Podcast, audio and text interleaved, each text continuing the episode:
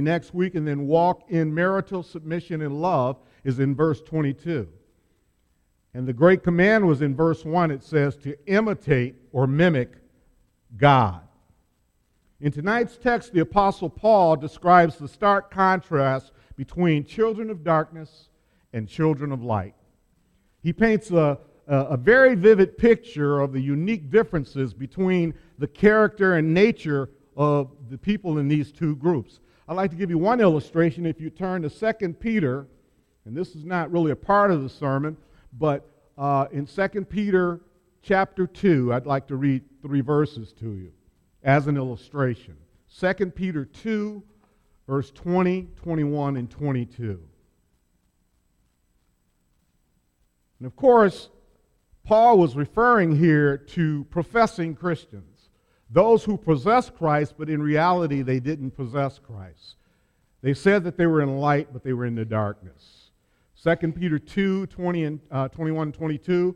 For if they have escaped the defilements of the world through the knowledge of our Lord and Savior Jesus Christ, they are again entangled in them and overcome. The last state has become worse for them than the first. For it would have been better for them never to have known the way of righteousness than after knowing it to turn back from the holy commandments delivered to them. Now, here's where the illustration comes in. What the true proverb says has happened to them. The dog returns to its own vomit, and the sow, after washing herself, returns to, the wallow, to wallow in the mire. And this is a graphic picture, again, of those who are professing Christ. And there may be someone sitting here tonight that is pro- uh, professing the light of Christ, and, let they, and yet they dwell in darkness. Understand that after cleaning himself out through regurgitation, the dog will often return to his vomit for a hot meal. I'm not trying to make anyone sick, but I want this point to be as graphic as possible. Why does he do this? Because it's his nature. And you can scrub a pig as, as long as you want, put, him in put her in a little tutu and paint her, her little tushies or whatever you call them. I don't know what they are, little tootsies. And then put some perfume on her, and guess what? She's still a pig. And what is she going to do after you clean her up? She's going to run and do a swan dive right back into wallowing in the mire. And these two statements perfectly illustrate these individuals because they have had no nature change. I love what Dr. Adrian Rogers used to say, the late Adrian Rogers. The sinner leaps into sin and loves it, but the saint lapses into sin and loathes it. And this is actually a good barometer, a good way for us to determine whether we are in the light or in darkness. You, you need only ask yourself the question Do I hate sin like God does, or do I love it? And with that one statement, you can determine whether or not you are a child of the light or a child of the devil. In our text tonight, verses 7 through 14, Paul points to three dispositions as it relates to walking in the light of Christ. And this is going to be our outline tonight. It should be easy to remember. Number one, what we were. Number two, what we have become. And number three, what we must now do. So, for the first one, what we were. In verse 8 of this chapter, it says, For, uh, for at one time you were darkness. And understand that the words we were indicates that the condition no longer exists. And we need to think about that. If that condition is habitually existing in your life, you need to determine if you really are a child of light. Understand that before we were in the, uh, uh, in the light of Christ, we were dead, but now we're alive. We were blind, but now we see. We were in darkness, but now we're in light. We were not only exposed to the light of Christ, we were exposed by the light of Christ. Christ revealed his salvation to us via the truth of the word in our hearts. But then he also revealed to us our own sin. And we saw that we needed to be reconciled to God. So we came to a saving knowledge of Jesus Christ We were, we were once, as sinners, children of darkness. We were in desperate need of a Savior, and Christ was that only Savior. And He shined His light in our darkened hearts, and we were saved. Scripture frequently uh, and effectively uses darkness and light as symbols that represent the uh, spiritual condition of the human heart. At this very moment, you are either residing in the light or, total, or in total darkness. And there's no third category. These two spiritual conditions are described from an intellectual perspective and a moral one. Intellectual darkness means to be void of truth, error, and falsehood. Moral darkness means to be void of virtue, sin, and wrongdoing. In 1 John, you don't have to turn there, 1 5 through 7, it states, This is a message we have heard from him and proclaimed to you that God is light, and in him there is no darkness at all. If we say we have fellowship with him while we walk in darkness, we lie and do not practice the truth. But if we walk in the light as he is in the light, we have fellowship with one another, and the blood of Jesus, his son, cleanses us from all sin. In other words, your character is defined by your walk. If you are consistently walking uprightly before the Lord, and that doesn't mean we're not going to fall, but if you are consistently walking upright before the Lord, then you are children of light. But if you are habitually living in darkness and not only living in it, but basking in it,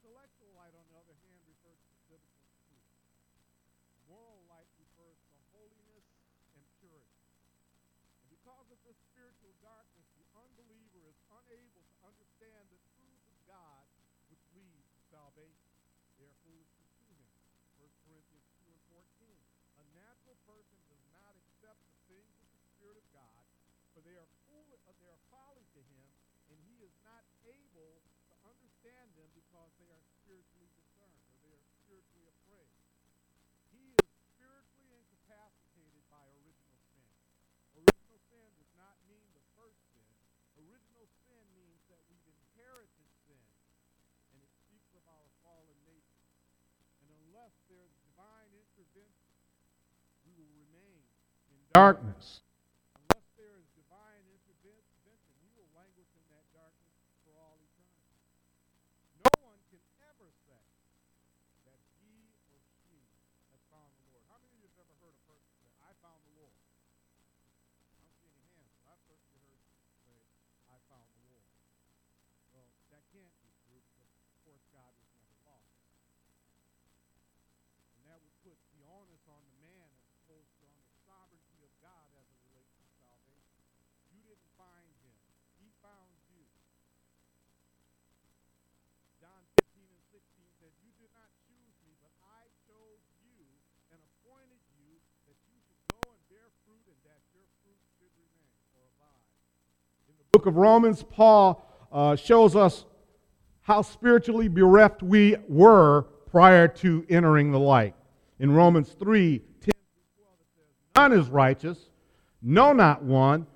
No one understands, no one seeks for God.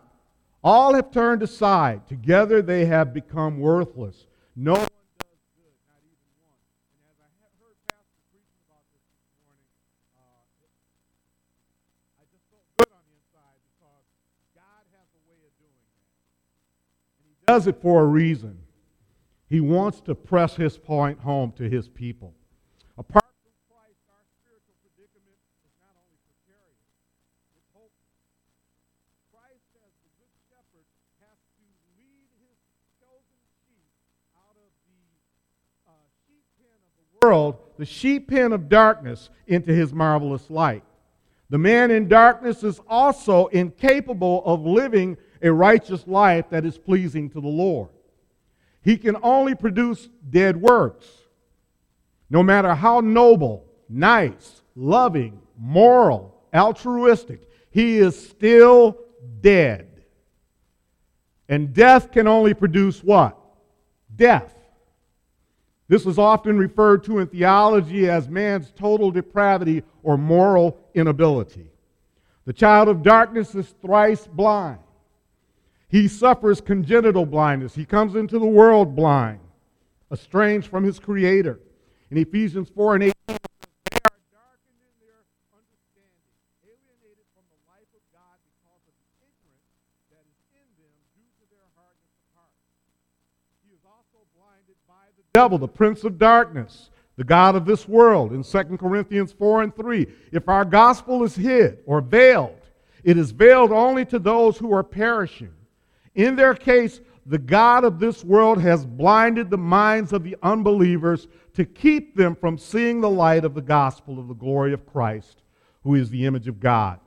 Thirdly, they are blinded by God judicially because they have refused to avail themselves of the illuminating night, light of God. Since he consistently, this man consistently spurns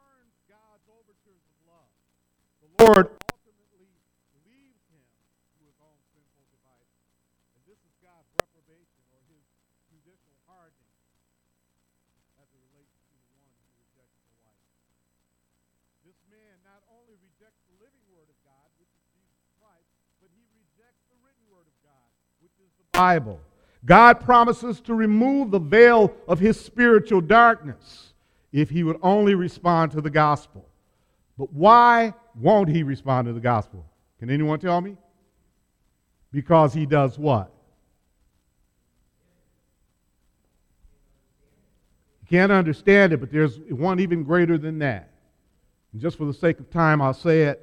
It's because he loves his darkness. John 3 19 and 20. And this is the judgment the light has come into the world, and people love darkness rather than light because their works were evil. For everyone who does wicked things hates the light and does not come to the light. The child of darkness hates exposure.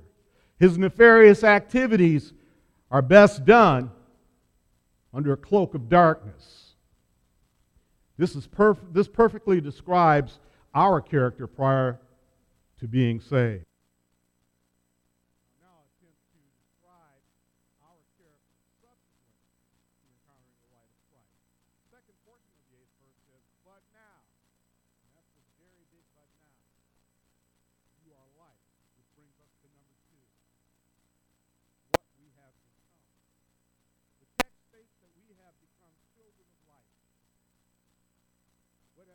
In this process is that Christ illumined our hearts to the truth of God's word via the Holy Spirit.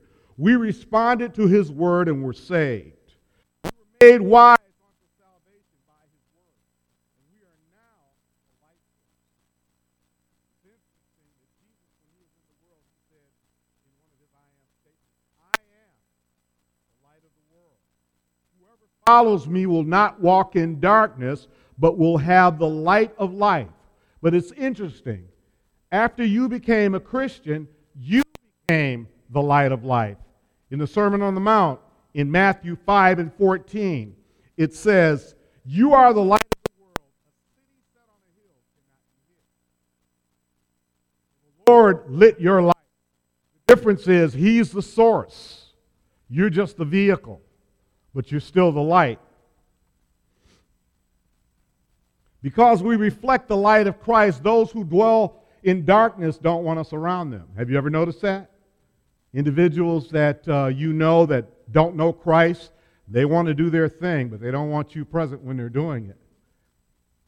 They're offended by you, and guess why? Guess why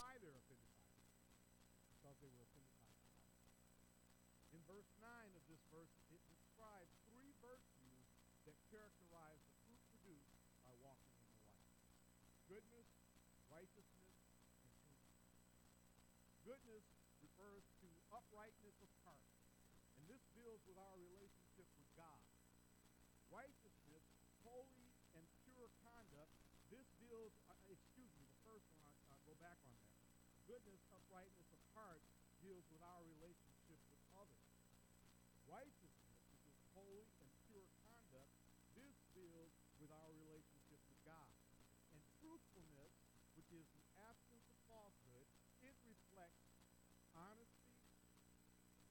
Reliability, trustworthiness, and integrity. Ask yourself, does this characterize your life? These virtues reflect our character on the inside, and they attest to the spiritual transformation that has taken place, and those others of us to see it on the outside. Which brings us to number three. What we must now do. We were commanded to walk in light. This means to conduct ourselves according to the of Scripture. We are enjoined to obey the precepts, principles, and commands of God. We are supposed to mimic his holy character. We are also obliged to diligently seek to discern what pleases him. This can only happen if we have a knowledge of the Scripture. Scripture revelation is God's self-disclosure to us of himself. It is only by the Scripture that we can know the mind, the will, and the purposes of God. There's no extra biblical information that's going to provide you with that. There's no teacher that's going to provide you with that. I might say this, that, you know, we all listen to tapes, and that's, and that's a wonderful thing. I'm saying tapes, but uh, you guys probably listen to, what is this, uh, CDs and all that good stuff. I'm, I'm kind of old school, so I mean, I do listen to CDs. I don't know how to work the other stuff. But my point is, those things are great. But unless you get into the Bible for yourself, you, you're doing absolutely nothing for yourself. Because all you're doing is, is uh, more or less taking on what someone else has said. Now, those things are very important. But the reality is, until you roll up your sleeves and get into the Word of God yourself, you're not going to fully understand the Scripture. I was telling Pastor the other day that I'm uh, studying how to, what is called exegete a text. And one thing the man said, the teacher said, was that we should read the text long enough to where it something in there surprises us. That can't happen if we're only listening to tapes. That can't happen if we're only listening to CDs. You have to get into the Word of God. Otherwise, that's called lazy studying. Both the Word of God and the Spirit of God are needed to shine the light of truth in our hearts. As children of light, we are to avoid at any cost becoming participants in the, in the unfruitful works of darkness. Our walk should not reflect this activity, nor should we be in agreement with the vain philosophies of life of the children of darkness. The Lord has also commanded us to defend the truths of God's word. 11 and 13 state it this way Take no part in the foolish works of darkness, but instead expose them. When anything is exposed by the light, it becomes visible. The word expose in this context is referring to reproving, for rebuking, for correcting, for convincing, and for convicting. It is not enough for us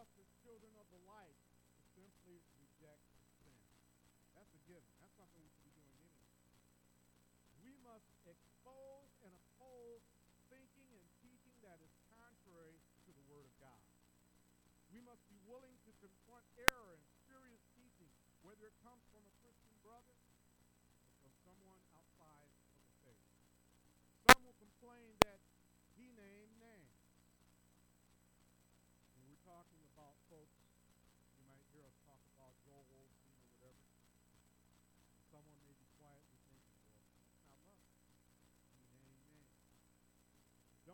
for a moment that you are being unloving, intolerant, or judgmental. Not only do we have the right to confront error and falsehood, you have the responsibility to confront it. Also realize that you are uh, in good company because Paul confronted error and falsehood all the time. He named names. In a quick illustration, Paul exposed two apostates that were troubling the church Hymenaeus and Alexander in 1 Timothy 1.20. He said that he turned these men over to Satan that they may learn not to blaspheme. It is not only the church's responsibility to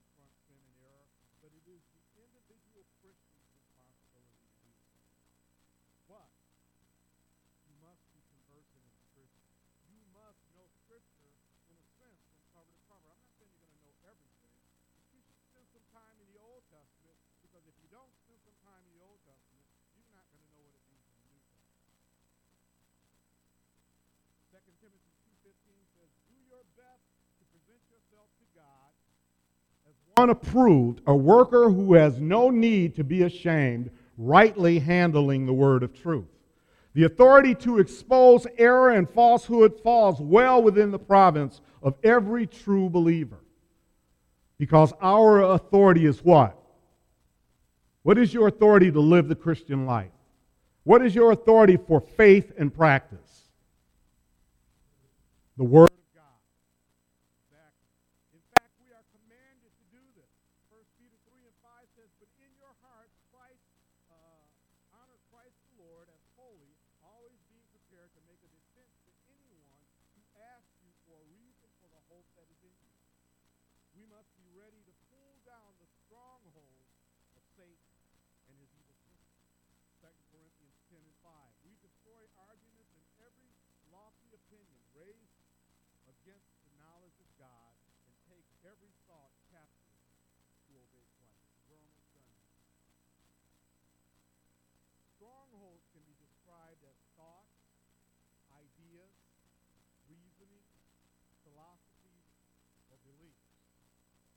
writer puts it this way. He defines it. Strongholds, a stronghold is an ideology, or I should say an ideological fort men use to barricade themselves against God and against the gospel. So any foolish talk, any uh, people can tell you just about anything about God that is just not true. I had a woman once trying to witness to me in, in a uh, shopping center, and when we got to, down to the real nitty gritty, she told me that God was a tree. And I said, Well, no, he's not. And we went back and forth, and finally she said, Well, I'm going to have to leave you now. I can't talk to you because you're too passionate about this whole thing. You've got to be passionate. I hope that you can look at TV sometime and see something that is so outlandish as it relates to the Word of God that it just makes you angry. And if it doesn't, it should. But do you respond in a way that's unloving? No. We still love the person that we're talking to, but we don't have to sanction what they're saying. I think Pastor mentioned something about someone else saying that uh, Adam and Eve could have been plants. How long would you let that last? You've got to say something. we can't be so nice that we let stuff like that fly because people go right away with that same information, believing it's true. And what's even worse, a lot of times in Bible study, people will, not in our Bible studies, but in Bible studies, people will come up with the most uh, outlandish stuff. And if someone does not seize upon it and say, hey, I love you, but that's wrong, then they just contaminate everyone that's sitting at the table. That should not happen. And we can't use the excuse, I don't know enough of the Bible. Well, if you don't, do it. Learn more about the Bible. We have absolutely no excuse for that. Finally, in verse 14, Paul concludes his arguments by extending an invitation to the children of darkness that they may become children of light. He says, Awake, O sleeper, and arise from the dead, and Christ will shine on you. What was he saying? He wasn't saying, Hey, let me have your attention. He was saying, Wake up from the dead. Hear God's truth and be alive. And when you wake up from the dead and respond to the light of the truth, then God, Christ will shine more light upon you. It happened to all of us. But please don't misunderstand me. Paul's gesture to the children of darkness was not an olive branch. He was not seeking to appease or placate sinners. Paul was tossing them a lifeline. It was more than fire insurance, but he was tossing them a lifeline. You're in darkness and you're headed to hell. You need to hear the truth and respond to that truth so that you will be saved. Otherwise, you remain in jeopardy, spiritual jeopardy, until the day that you die. Also, Paul was obeying the Lord's command to pluck children of darkness out of the fire of the pit of hell, according to Jude. Save others by snatching them out of the fire. That's what it says. That's a command to everyone that's sitting in this room. And this is the most loving thing that any of us can do even at the expense of being referred to as holier than thou, unloving, intolerant, narrow minded. And I love what Adrian Rogers used to say about being narrow minded. He said, I can only be as narrow as the Bible is. And that's the truth. You should only be as narrow as the Bible is and be willing to absorb any type of uh, uh, chastisement or whatever that's coming from the dark side to say that you just don't understand. You are not a loving person. I have two applications, and they're very brief, and we'll be done. Talking to the child of light, shine it. That's it. To the child of darkness, run to it and not from it. Let's pray. Our Heavenly Father, I, I thank you so much for your word.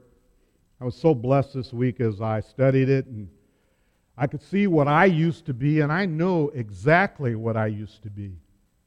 But I also know what I am now. But it's not enough for me to bask in the glory of knowing that the Lord has saved me. But you've given us a mandate that we are to evangelize and that we are to apologize, not in the sense of uh, saying I'm sorry, but giving a defense for the truth. Lord, let that be who we are as children of light tonight. In Jesus' name I pray. Amen. Also, we're going to dismiss at this time. Not going to have another song.